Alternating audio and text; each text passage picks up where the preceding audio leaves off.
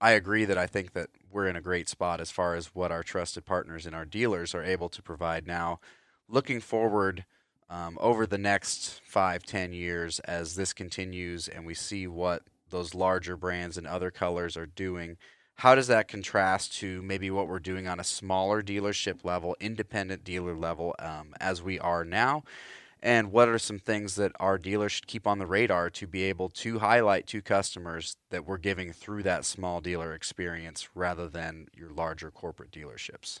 Yeah, I mean that's you know another big question, and I you know I I get um, and and I no doubt I believe that some of the larger, we'll say full line or tractor brands have went to a consolidation route, and I think on paper uh, there are a lot of positive things to that from sharing resources and inventory. So uh, I won't at all sit here and say that those companies have made the wrong decision.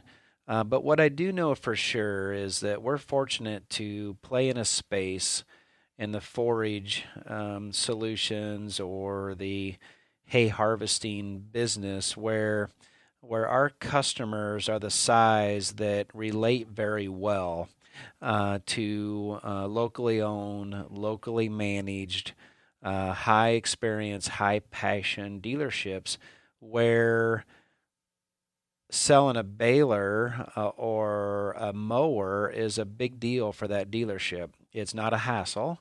It's not almost uncomfortable because of the lack of knowledge and the lack of kind of daily thought process where that's like a big deal.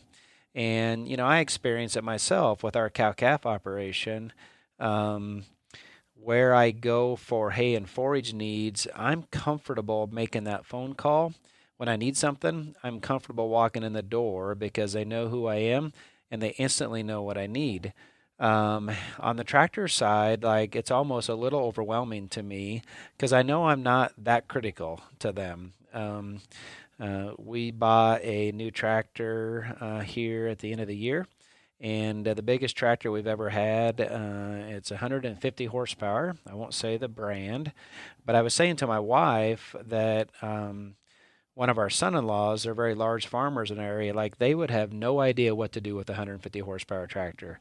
We think it's it's the most expensive the highest horsepower thing that we've ever bought. So it's a big deal to us but to an average row crop operator it's an irrelevant piece of equipment. And i think that's reflective of kind of the difference in type of customers between you know the row crop side and the hay and forage side. And uh, so and I don't see that changing anytime soon. I mean, the reality is we've had some consolidation in the beef cattle side of the business, quite a bit in dairy for sure. But in the core part of our beef cattle business, we still deal with a lot of people uh, that are relatively small equipment uh, small owners in terms of total dollars of equipment, um, but their needs are real to them. And uh, so I uh, I believe we're in a nice sweet spot. I think we have got, again, dealers that know these people by name, they know their operation, and they appreciate who they are as as forage producers and as as beef cattle and, and dairy producers. There's just a a sweet spot there, I think, between the customer that we're chasing at the Vermeer and the customers that really are highly connected to our type of dealerships.